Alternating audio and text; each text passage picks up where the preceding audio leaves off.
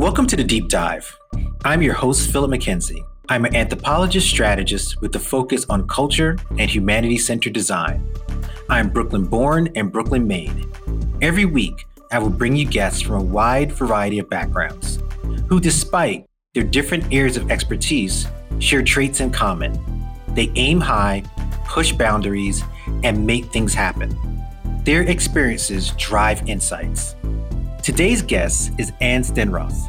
Anne has had a distinguished career as a designer and for two years was the chief design officer of the city of Helsinki, which I believe was the first time anyone held that position in the world. She was a leader and a thinker and a lecturer on issues of creative leadership and design. It's my pleasure to have Anne join me on the show. Thank you so much for being on the deep dive. Thank you, Phil. Um, it's a pleasure on my side too. Now, when I was preparing for this conversation, you know, you were gracious enough to share, you know, some of your work, some of your ideas, some of the way in which you think about design and leadership and really where the future is going. And as I was reading through your work, I was like, for someone like myself, this was like the best of both possible worlds. Not only was I getting a great perspective on how you think about issues of design, but you referenced so many amazing books and writers and thinkers and artists that I just found myself making more and more notes about other things to read, even as I prepared for this conversation. So I've been wrestling with exactly where I want to start, which is a, the toughest thing. The first question is so critical. And what I want to get to at the very beginning is this idea about architecture, which comes up a lot in your writing. And I thought about this idea of architecture as more than physical space. And then on the other side of that, design as being more than physical objects. So I, re- I really want to get your idea on those concepts around architecture and design being more than physical. Well, you put it quite beautifully because it has been a lifetime journey and I'm a lifetime learner. But quite early, I noticed when I started as an architectural uh, student, my father, he is an architect, 92 years old now. and my mother, she's a furniture designer, one of the biggest names during the golden era in 1950s, 60s, and 70s in Finland. So I was born and bred under the drawing table, so to speak. So it was quite obvious for me that I should start to study architecture, but I have always been on both sides, thanks to my mom too. So I was very much interested in design. But after the student years, I thought that maybe, you know, the practicing as an architect, that's not me. I couldn't find myself there. I spent all the summer times in my father's office as a junior position the last table next to the door, so to speak. But it was interesting, but somehow it wasn't enough for me. And when I got an opportunity to get a grant and uh, study architecture at the University of California, Berkeley, after I graduated from Finland, I did a second master's there in architecture again. But why at Berkeley at that time? It was thanks to Chris Alexander, who was teaching pattern language there. So he was more like a theorist. And that's why I wanted to continue there, because at that time in Finland, there wasn't anybody teaching the theory of architecture. So I got the idea that architecture could be writing, reading, also research. So I wanted to do my PhD in architecture. I did my doctoral dissertation and it started like, you know, a normal journey that, okay, I want to look for the theory of space because I'm an architect. See what I mean? So I studied a lot and I bought plenty of books, contemporary books at that time from US because they weren't available in Finland in the beginning of 80s. So it took me to another track that, you know, after several years when I finally got my doctorate, I noticed that I have traveled from space to place because I started it as a journey looking around the structure of a space, the sequences of space. Very much uh, aligned with Chris Alexander, for example, and uh, some other researchers too. But in the end of the dissertation, I started to talk about the meaning of the space, literally the place. And I realized that the most beautiful part of research is actually because it is an exploration. You take uncharted waters and you think that there is something there. You have a vague idea, but in the end, you find something that you never ever realized when you left onto that journey. So I'm still on that journey, so to speak, trying to understand why, the meaning, the purpose of everything. But it was very existential for me as a young architect to realize that architecture could be, you know, also philosophical thing, like what I learned from Louis Kahn's texts and also from his buildings. And I mean, so, that's a great, I want to leap onto that point about place and moving from space to place. I, I think that's a, a very eloquent way to frame that because, you know, as a strategist myself and someone who is deeply focused on culture and culture spaces, I started thinking about when you were writing about scenario planning and scenario planning as a discipline. And what I want to do is tie in that idea of scenario planning to the notion that you just shared with us of place and thinking about uncovering things we might not have otherwise thought about. Like, how do you reconcile or put those ideas together, that practice of scenario planning with this existential thinking about place? Well, that's an interesting notion now when to come to think it from that perspective. Maybe, you know, I'm doing uh, through the scenario process, through the scenarios and futures thinking, probably I'm sort of creating tiny places into the future to leave the anchor, see what I mean, so that you know how to navigate. Because otherwise it's very blurred and it's like uh, unknown territory in the same way. But if you get a small glimpse into that future via scenarios, and if you add the human part there, the personas into that context, you sort of create islands there into the future to inhabit and share the idea because what happened to me when I started at Kone Corporation as the first design director ever in the history of the company, there was nothing there. I mean, they told me that well, there's you and a part time person in Italy, and I was placed in Finland. And good luck. You should build the team and the processes, the competencies, and do at the same time the projects. So it was a kind of very unknown territory for me at that time. So I think that how you navigate is via this kind of places that you can stick into? And then you can explain the content of the place to others so that you start to create a small community. Because when i was talking about the future they didn't even understand what i was talking about. It took several years to educate them to see forward long enough because usually when in tech business when at least in this kind of elevator escalator business the r&d projects they usually take like uh, three to five years to deliver.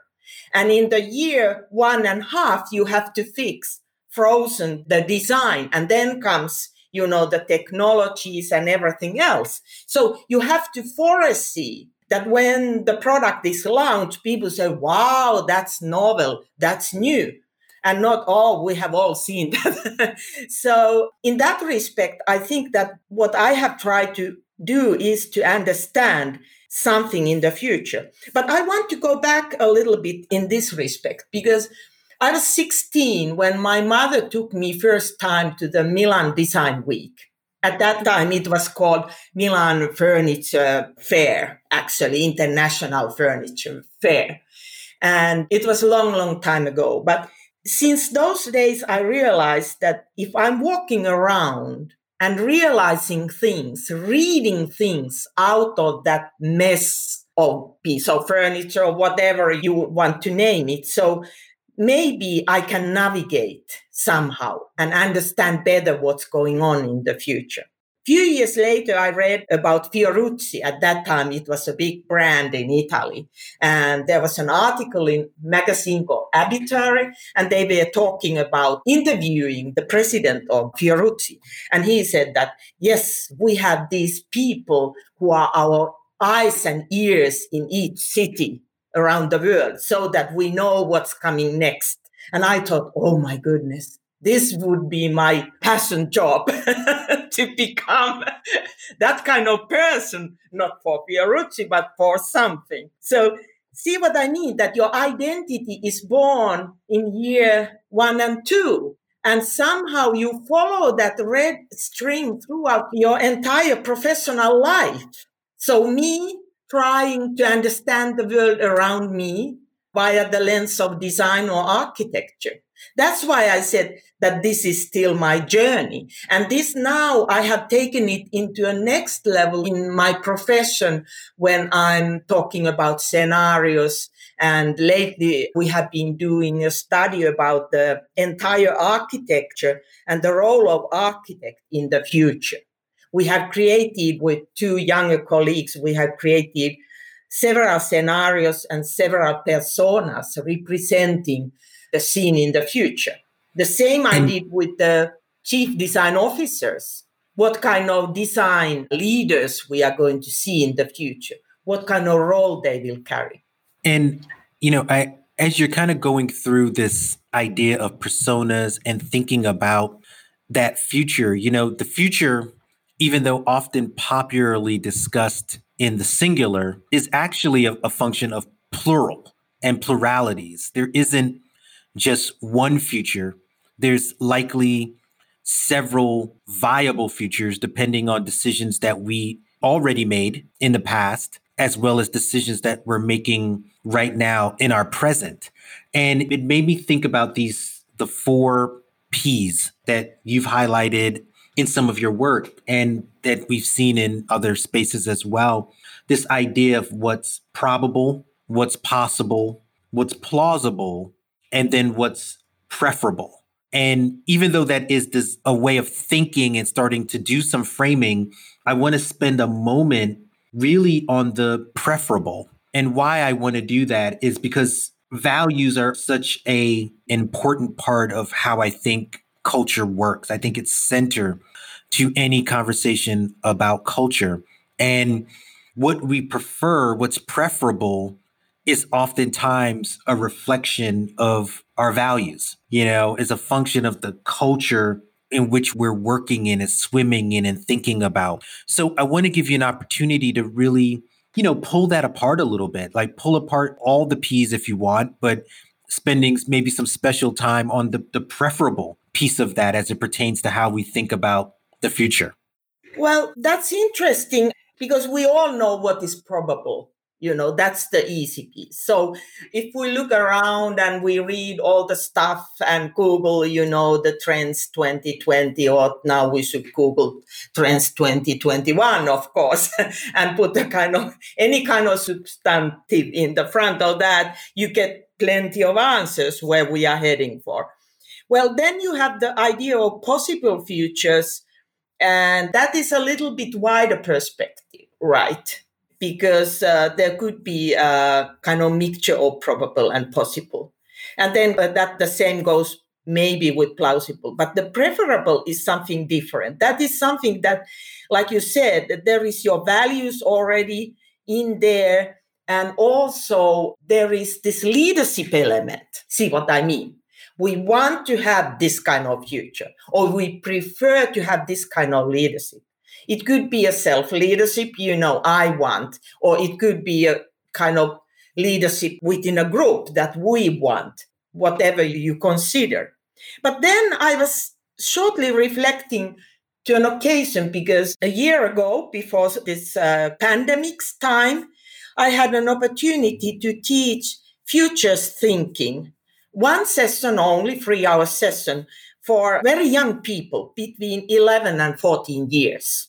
It was a kind of drawing school, you know, after school time. And I was the ambassador. So they were creative children. All children are creative, but these definitely were very creative thanks to their drawing skills. So I explained them a little bit what is the idea of persona, we did a small study so that they created actually a persona for the future and made the outline for that persona, you know, and what is his favorite food and what he wants to do and da da da. And then after that, as a group work, I asked them, I explained briefly what we will see in the future, but very briefly, in a very simple way because this was first time I did this for that age group. so I didn't really know how to approach. It was a tough, tough thing. So I asked them as small teams to create the front page for their local newspaper 10 years from now on. What are the headlines? Then a short description and an image there following that. Two headlines. And of course, one considered that, okay, they will uh, explain the preferences of the future, the preferable future. We as an adults, we considered that that will happen, right? But what was there, what was interesting, because it was a mix of uh, something that they prefer, that they want to desire with a mix of fears. Hmm. So they were combining utopian with dystopian news. In most of the cases, it wasn't, you know, the beautiful future with all good. No, but there were embedded the elements that we can see today. Even one, I remember one boy who wanted to do it alone, you know, a loner, obviously. He was talking about a new pandemic before the time of Corona. Hmm. He definitely didn't know anything what we will face, but he was thinking that to happen in the future. So there were both sides of the coin, so to speak. So when we talk about the preferable future, there is always the fear of the, you know, that unpreferable present at the same time somehow I, I think that it's important to understand that when you are talking about the future the human nature is like that that we want to something but at the same time we are afraid of something. So when you build the scenarios probably you should have both one. And i wonder how because i, I had a, another conversation. This was maybe by the time folks listen to this in the new year, it will be January more than likely when listeners are hearing our conversation. So we will be past the holidays, we will be past New Year's as a date. And I had a conversation with the professor out of Stanford, Fred Turner, and that was released here in the United States right before Election Day. So it was like that Monday before we voted. And it was interesting because Fred as as a someone who is a media theorist and a thinker around technology and, and media. We actually spent a, a fair bit of our conversation talking about more culture and shared trauma, for lack of a better word, and how things are we hold a lot of what is in our present. We take that into our future. And arundhati roy who is again people who listen to the show know i always reference her. She's like my intellectual superhero. At the beginning of the pandemic she talked about this as being an opportunity in the sense that the pandemic is like a portal. We have the opportunity to pull new ideas through this portal or will we make a choice to pull the old, dead, non working ideas that, as she so eloquently put it, through this portal with us? So, when you shared that story about the class and this people, the students sharing their visions of the future, but yet still carrying some of those fears that might exist through our present lens, I'm wondering how how you think about that beyond those students and into the work that all of us do, even organizationally, personally, it seems like there's just, you know, there's all these issues, whether we call it fear, whether we call it trauma, maybe for organization, they're thinking about their their longevity, will they survive? There's so many different things floating around. And I'm wondering how we capture all of that as we think about what's viable and what's possible in our future. Long setup, but you hit on so many different things. I wanted to get it. I wanted to get it all out. I'm sorry for the long editorial question. no problem. No, I think that one way to do this uh, that you can put your fears aside and somehow see the future clearly is prepare your mind for the future and that's why that school uh, that uh, you know uh, school drawing skills when they asked me to do a workshop for the students they didn't ask to do this future workshop no. But i thought i want to do it because i want to give the confidence for those young people that they have a say for the future that they can shape it that they can create it that if they imagine it if they think about it they can start to understand it and they can even fix it. So it gives you a confidence that you prepare your mind. But like you said, that it's not about the future, but it's about, it's a plural, it's futures. Because I had an opportunity to years ago to sit next to a, a very old gentleman actually on a dinner table and it happened to be that he was, uh, he had been the head of the strategy unit at Shell Company. And he was responsible for scenario work. And I, you know, I, I had just finished my first scenarios. Oh, my bright eyes. I was looking forward what kind of advice he would give me. And then I asked that, you know, with a tiny voice that, uh, listen, is it true that those scenarios that they really helped uh, Shell because Shell is famous. They started their scenarios in 60s, you know, the first company to really do it in a strategic way. So, and he said that, listen, yes, but you should always remember to create several scenarios because one time they almost collapsed the whole company in the 70s because they stick to one scenario and the opposite happened. That was the oil crisis, you remember. So in that respect, it's very important that you prepare your mind for different futures, different scenarios, because then, you know, it's going to be anyway mixture of those things in the future. So you have a, maybe some tools to face the challenges. And this is why I mention so many times, usually when I'm talking about exploration and uh, those people who went to unknown places. And I'm fascinated about those stories, how they got this stamina and this fearless aspect that they just took a ship and off they went. I mean, I have been sailing, and sailing is difficult, like hell, in my mind, even to do the, the sailing part. But thinking in terms that you don't know where you are navigating, you don't have a map. And in ancient times, the kings, you know, they uh, used to have a cartographer in their close circles just because of that, because those who knew the roads, they had the power so the cartographs usually they did the maps in the, that format that the kingdom was in the center of the map. You know, in Netherlands it was the ne- Netherlands in the center of the map, and in China for emperor it was China in the middle of the the map. But today, because we all have the map in our cell phone in our pocket, the power is distributed it's completely different because all of us, we can all navigate towards the future or anything because there is so much knowledge available, unlike in ancient times. So this navigation on uncharted water, it's a power. And all the companies, they know it or they should know it. But yet at the same time, they are very afraid of the future and they don't really want to do the real actions towards the future.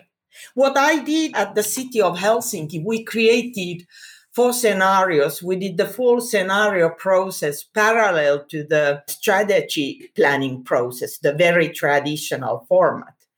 And we co created a vision for Helsinki based on those scenarios together with 250 top city leaders altogether and 10 plus workshops. And they say that this is the first time they had the value discussion, value discussion about the future of the city of Helsinki. It was unbelievable moment for myself to realize what kind of powerful tool the scenarios and the personas could be because they are not an end themselves they are just you know means to get a shared vision and i want to really leap onto that to your time working as the chief design officer of helsinki because you know i'm a brooklyn kid i grew up in new york all my life i'm a big believer in the hope and promise of cities and clearly New York City and Helsinki are different. But what I always come back to as I travel and as I do my work is again that notion of the promise of a city. And now that we're faced with the pandemic and cities have other challenges and have had challenges in the past, what I want to do is, you know, give you an opportunity to talk more about Helsinki specifically or maybe cities in general as to how you see a possible future, futures for cities, given any number of challenges that we have. Oh my goodness, this is a huge question. I know, I dropped a big one. Yeah, you, cities, you cities, really you hit the nerve. Cities are my are my passion, you know. So yeah. I've been reading so much about them, and there's so many different, like the 15 minute city you cited in your work, and I've read quite a bit about the scholarship behind that. And it's just, there's just so much there, right? But you were in the driver's seat, right? Like, uh, well, well, not in a driver's seat, no, definitely not. I think that in my mind, it's quite complicated, the situation to be a chief design officer of a city because frankly, city is a huge organization and there are so many functions. And if you want to make change there, you have to do it step by step. So it's a lifetime journey, another lifetime journey. And depends also on the, um, how should I see, the vision of the mayor. Because if you don't get the support from the top, definitely it's no go, you know to create that change and that change of mindset and change of culture. And that takes a long time. But that's another story because I think that only after I left the city, because it was a project, frankly, two year project that I finished there. So I realized that it was more like a systems change. See what I mean? It wasn't a design, strategic design task, task at all but it was about the connections and how you reshape the connections and how you sort of coordinate the change among the different ecosystems, namely functions. So it was highly too complex for a one short project and for one person because I didn't have a team. So it was, as I said, mission impossible, but I learned a lot. I learned a lot. And probably that's why I'm so interested in nowadays the system thinking and the systems change and how we can sort of create a system of systems because architecture is really a system of systems like a city city is a kind of it's not even a network of ecosystems but it's really a very very complex system itself but I want to go to the very beginning when you introduced yourself, saying that I'm Bra- Brooklyn made. I can't pronounce it properly. Brooklyn, Brooklyn made. and yeah, no. But uh, my answer is that I'm Tapiola made. Tapiola was the first garden city in Finland. They started to build it in 1950s. And I don't want to tell my age because I'm in that age, obviously. So, but I let me just uh, briefly explain that we moved with my parents and my brother, and the second came after that to Tapiola. in the 60s, in mid 60s. And it was under construction. And the best architects of the time were creating the plan. The best architects were designing the building blocks. And it was all about the very fine balance between woods and buildings. So there were woods around the building blocks, and then came the next building block and a natural nature around it again. And then gradually, you know, when I was in my teens, they got the city center, not the really center, but there was a kind of idea of a center with a communal swimming pool and a church and all that. But I grew up together with that garden city. And only afterwards, I realized that the city became part of my identity, this garden city. And because it was brand new area, so the schools were full of young teachers that were fresh from the university with the latest understanding what is the future. And that's why I think I got this innovative mindset, this forward looking mindset as part of my identity, thanks to this environment that was so much looking forward and building the next Finland or something, you know. There were also tools for architects uh, from all over the world that the, they came to see the brand new Tapiola Garden City. They visited my parents' home. They were touring there, you know, 86 square meters in, in two floors. And we have to clean up the house every month for the tours. That's amazing. yeah. So only, you know, some 40 over 40 years later i started to understand where i got this spirit. Like you said maybe you can explain what is this brooklyn made in your identity? Because that's the place that's the thing of the place. It leaves some kind of mark into your personality in good and bad of course but that's why the physical environment the city and the places they are so so important. And i always have loved the best ever definition for city that i have read.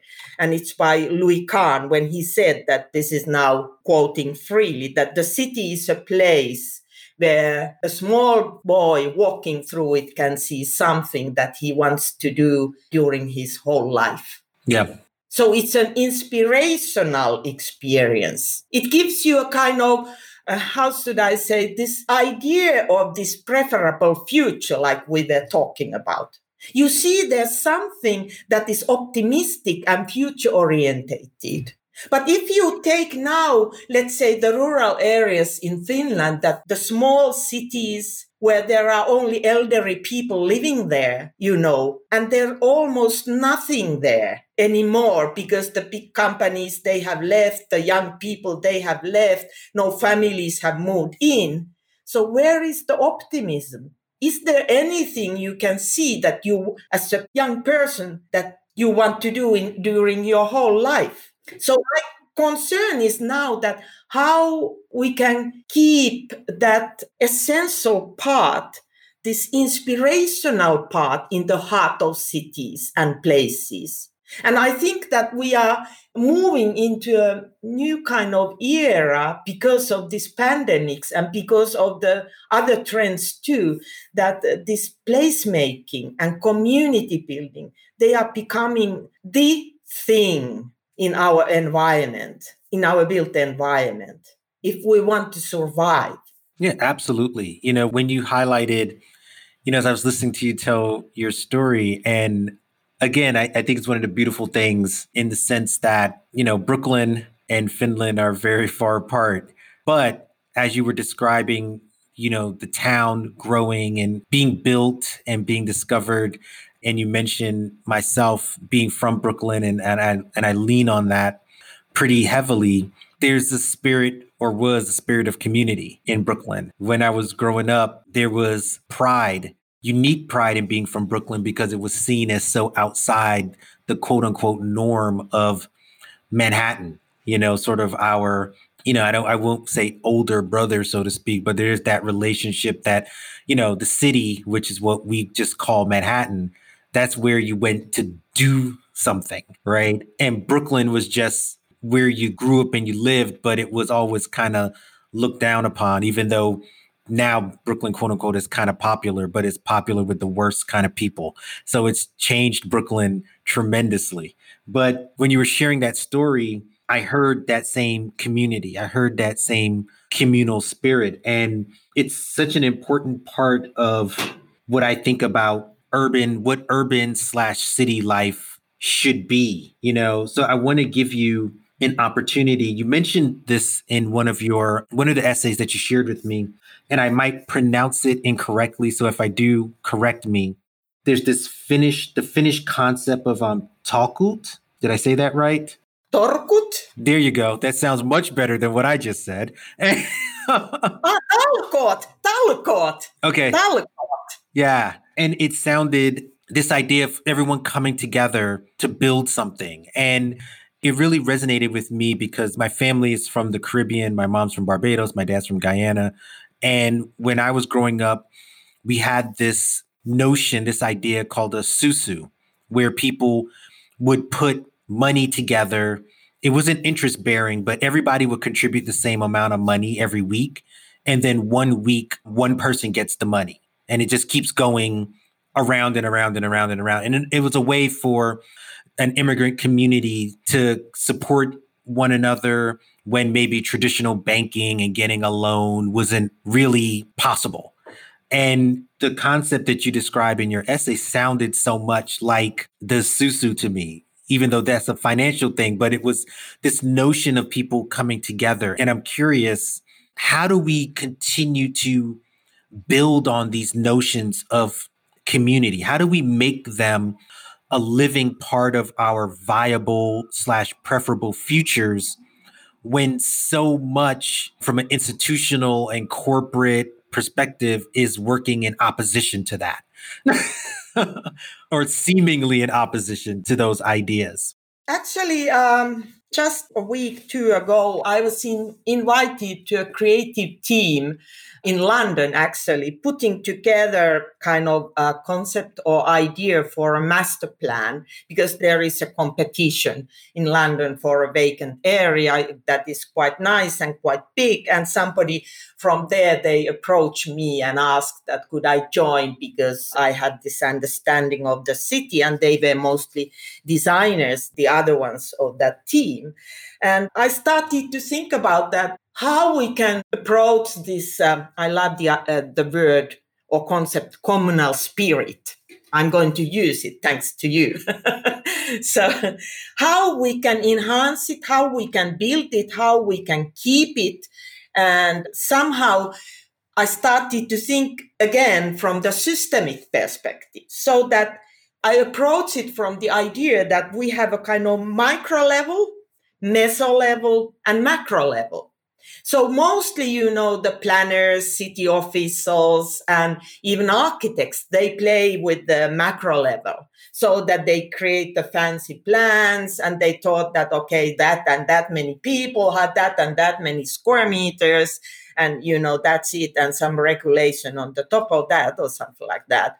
Well, this is a nasty picture, but, but just to get the idea that they are not looking it from the grassroots level but then we have the kind of micro level people living in that area or around that area, entrepreneurs there, you know, family uh, people, elderly people, young people, old people, middle aged people, disabled people, you name it.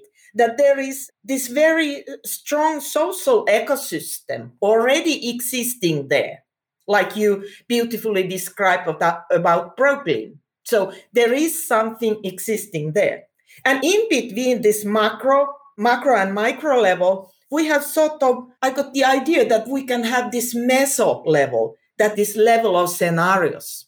So that if we start to discuss with people what is their preferences, their values about the place, their understanding of their place, the interaction with the actual place, the interest and concerns, the interest and concerns of the local people. So if we translate that knowledge into kind of scenarios that let's say we have the plausible preferable possible etc scenarios we have even two types of dystopias you can say and then we start to use that as a method and personas on the top of that to discuss with the people.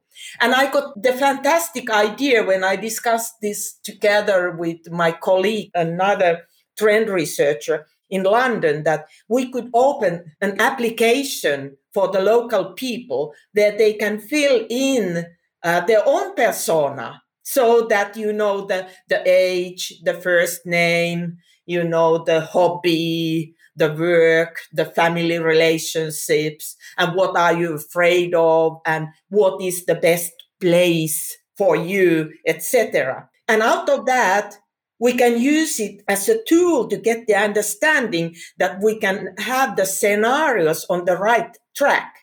And only after that, we start to do the planning and the city officials and all, you know, the regional development projects and, you know, that kind of regulatory aspects, etc., etc. But if we don't have this middle level, the meso level about scenarios, we don't have tools to discuss with the city people, the real people. Because what happened when we did these scenarios for the city of Helsinki, so they asked me that, listen, Anne, you should uh, explain them to the citizens. And we have this format that we have an open evening, you know, after six o'clock when people uh, can come. And then we have it at the city hall and you are explaining the scenarios and there is a Q&A session. Okay, I thought that, well, this is going to be fun.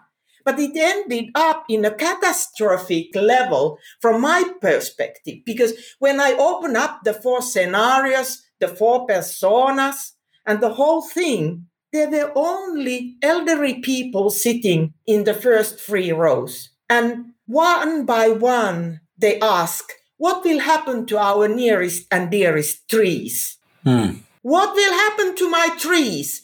And I didn't even touch their trees. I didn't even talk about parks. Maybe it was my misunderstanding. But see that the macro level and micro level, they didn't meet in any ways. Mm. So I thought that we need more tools somehow. We have to go to the grassroots level and start it from there coming the up to the macro level. So otherwise the discussion is impossible. I mean that the ends don't meet because people they they are worried about the nearest and dearest things in their surroundings. Absolutely. And you know, as an expert, I'm worried about the global scale. So it, it's completely different domains. Yeah, I think that finding that connection in that within the systems, the systems are people, but it's what people, how are we engaging with them? How are we talking to them? How are we including them? Are we listening rather than dictating? And that story captures so much of what I think is missing when we're having these culture value conversations as to what people really care about. You know, there was a concept that you shared in your writing that I really I thought that I would spend a lot of time on because I found it to be so so needed, which was this idea of good enough and and good enough leadership, which is very people focused when we think about culture and values. I think many of us, particularly in the last 30 to 40 years, I'll say, have been very, in a Western concept, very driven to this individual idea of success, which is driven by the things that we can accomplish. It's a very resume slash CV type of happiness. You know, the more accolades I can check off, the more titles I can amass, I'll lead to happiness. And when I read your essay and the short book that you focused on this idea of what is good enough, it starts with a very philosophical question, I think, about our lives. But then you, I think you very astutely expand that to place, you know, where we kind of landed in the beginning. you know, the places in the philosophical sense that we're designing, are they good enough to meet our needs as human beings? Physical, psychological, our well being. And I want to give you an opportunity to talk about basically the metamorphosis of that concept of being good enough. You know, I think it's in many ways quite revolutionary relative to how we think about our development as people. Well, it's a very very wide question again and i think we have been sort of trying to talk about it during the the last 53 minutes or so. Yeah. We were dancing around it, you know, but yeah, it's, it's embedded into many of, of the things that I have been trying to explain from my perspective. And also what you are talking about, your experience about your neighborhood and the communal spirit, that lovely concept. So it happened so that just today I was listening to designer, interior designer Marcel Wanders in a webinar. And he was saying that it's not so important, these technical issues and these, you know, functional issues that we are so focused nowadays and efficiency and all that. But he said that it's much more important that you can put some love into that project. And he explained what his idea of love in a project is actually. He was referring to Jacques Cousteau, this explorer of seas, when he has stated that if you love it, you care for it. It's a very, very simple idea that if you love something, there is a reflection that you care for that, and vice versa, that if you care about something, then you usually love it somehow. So if we can create that kind of idea into any place that we are designing or where we are living, then you get that care also there. If you get the love and vice versa. And I think it's, that's the idea of good enough. It's good enough for me. It's good enough for you.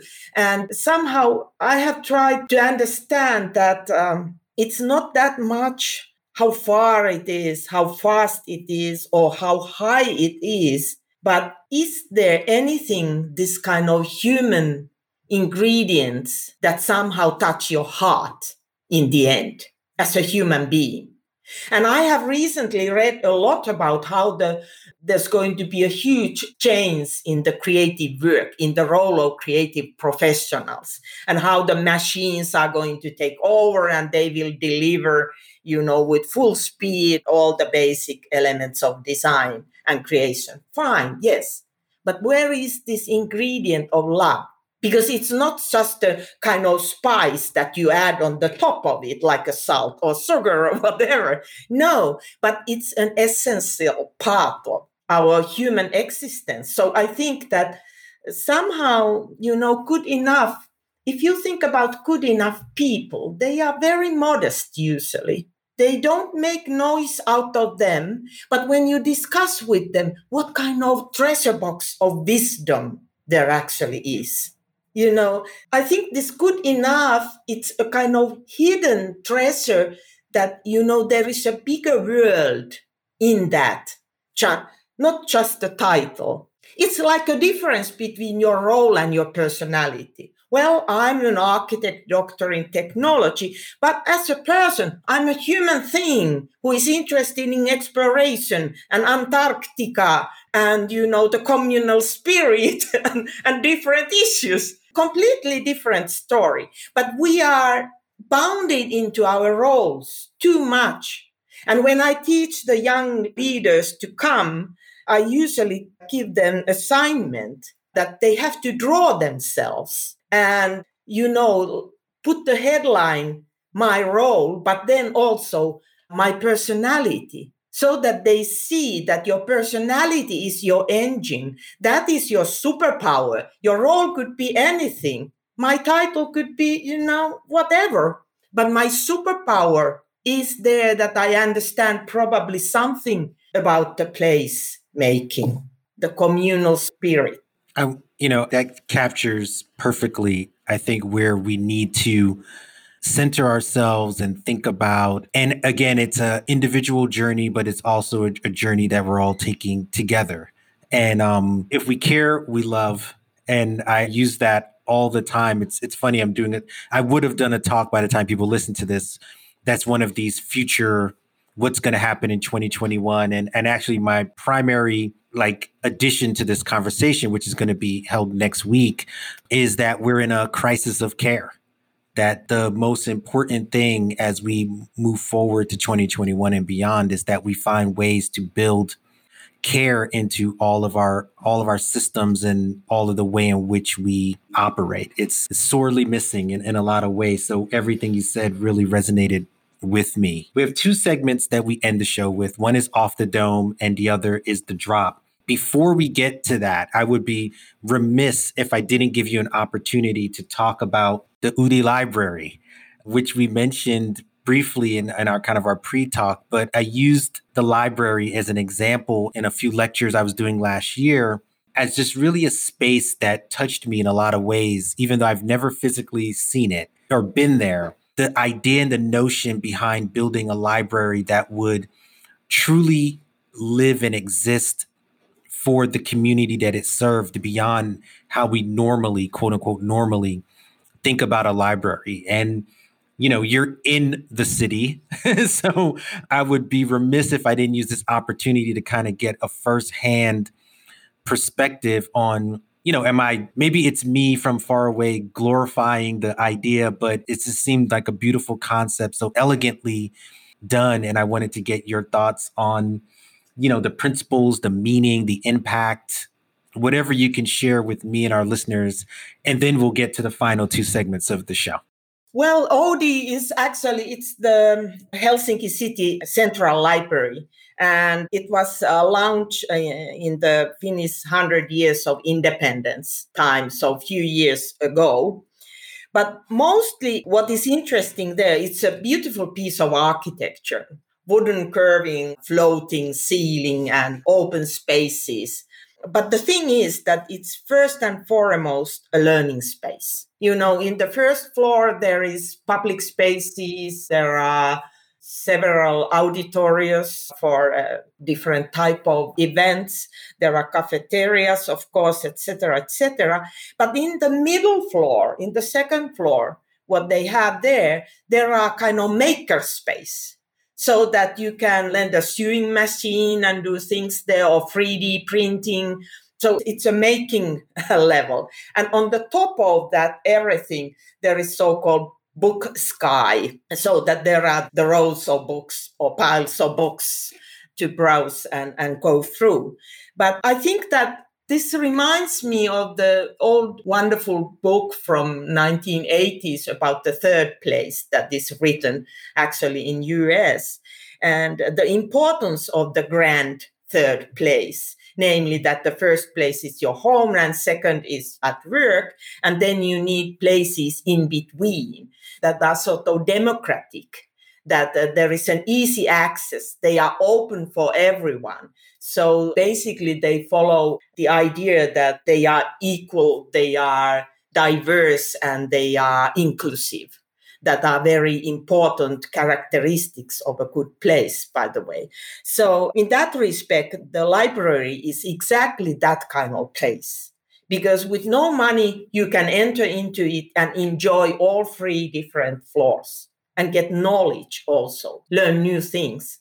In the same way, there is a new uh, Think Corner provided and uh, supported by the Helsinki University, where you can go to work as teams or alone. There's a cafeteria, and they have a fantastic program all week, all days about the top scientists talking about the latest research. So both these places, they show the way forward towards future because it's endless learning of new things constant learning and also if we consider our climate that there is four months in the middle of darkness and coldness during the winter time. So they are quite convenient at this time of the year rather than going to park. See what I mean? Absolutely. But they are, but they are public parks, indoor parks. You know. it's one of the things I look forward to the most is getting back on planes and being able to see all these things in person. So it's high on on my list to be able to see and experience them when we can finally get back to moving in a way that is more quote unquote normal. So I want to jump into the last two segments of the show. The first being off the dome, where I just ask a couple of more than a couple. I think I have four quick questions. The first thing that pops to mind is the correct answer. So, no real pressure to come up with something really deep. These are just for fun. And the first one is we kind of talked about places and space and where we come from. And we all know that there are, you know, ideas and stereotypes that everybody has about what someone is when they hear where they're from. So, I'm curious, what is the most obviously Finnish thing that you enjoy? Sunshine. I miss it. most of the year I miss it. it's not a finished thing, but surely, you know. sunshine, that's a good one. And as someone who is obviously engaged in architecture and you think about architecture in incredibly deep ways, what is your ideal type of building? Kind of co living apartment something, sharing something, but having my privacy at the same time. If you had the ability to learn one thing instantly, what would that one thing be? To become an explorer, a real one, fearless. And on that note, we often hear it's not the destination, it's the journey. And sometimes that's true, but sometimes, nah, I just kind of really want to get to the destination. So I'm curious, what is your preference? Are you a get to the destination or enjoy the journey? Lighthouse, my northern star. Awesome. You can take it part of the journey as part of the journey. Okay. But you have to have your lighthouse. Okay. Fair enough. Okay. So I want to get us to the drop. And the drop is just a you know, a suggestion. I call them these intellectual morsels. It doesn't mean it has to be serious. Something that our listeners can take away from the show and maybe interact with on their own. So I have a drop. I asked, you know, my esteemed guest to leave a drop as well. So do you want me to go first or do you want to go first? Why don't you go first? Okay. My drop is a documentary that I just watched this past weekend. It's on Netflix, so I'm sure it's available everywhere in the world. And it's about Joan Didion, and it's called The Center Will Not Hold. And Joan Didion is a writer, public intellectual. I'm not overly familiar with her, or I wasn't overly familiar with her work in terms of having read it and spent a lot of time with it, but I was familiar with her as a person, which is what motivated me to watch the documentary. And it did a, a masterful job, I think, of walking through this person's life and it inspired me to check out more of her work and, and engage with her work in a deeper way than I had prior to. And I think anyone who is looking for sort of a generational story about family and love and loss and work and being creative would will pull something from it. I'm sure everyone will get something different. And so my drop is Joan Didion's documentary on Netflix, which again is called The Center Will Not Hold. Wow, what can I say after this? you drop a bomb, a cultural bomb in my mind. so I was really thinking about that because you sort of gave a hint to me that in the end you are asking about my recommendations. And I have too many books. That's the problem, like quite many of us in my age, you know. So what I really recommendate people to do is actually pack and unpack or pack again, you know, repack their bookshelves because I opened up old boxes and found out that I had plenty of interesting books about business, architecture, design, future that has been there in the boxes like five years, six years or so. And now when I started to put them in order into my bookshelves, I noticed that, wow, this book, I didn't realize I had this book. And wow, even this one. And it took me journey still there, you know, unfinished because it took me so much time when I started to browse them. And I started to read the old masters in architecture and in design, especially. And I realized how relevant their stories, even after, you know, 10, 15 years before, how relevant they are today. Because the essentials in every profession, they are not changing. It's how you implement them, you know, that could change, or what is your interpretation out of those. But the basic elements that, let's say, Ettore Sottsass or Martin Niemeyer or whoever has said, they still are relevant today. And that was eye opening for me because then I titled my text like Lost and Found. You know, we have lost that wisdom that has been there. And I think that we have to refine it, or how you call sort of realize that there is so much wisdom, a kind of evolution, the journey that we are only a part of that journey. Like Amelia Earhart, that pioneering lady in aviation, she said that I don't care if I'm not going to finish the flight across the Atlantics because there will come other ladies who will finish the journey after me. So this kind of thinking that you are part of the stream, the flow of creative people, you know, of creativity, that there's wisdom in past and wisdom in present and wisdom will come in the future. So it was very relieving because then yet again I felt that I'm good enough. I do my part. Somebody else will continue from that. I don't have to show any final goal. But I know my lighthouse, and somebody else will carry on from that to the next island in the future.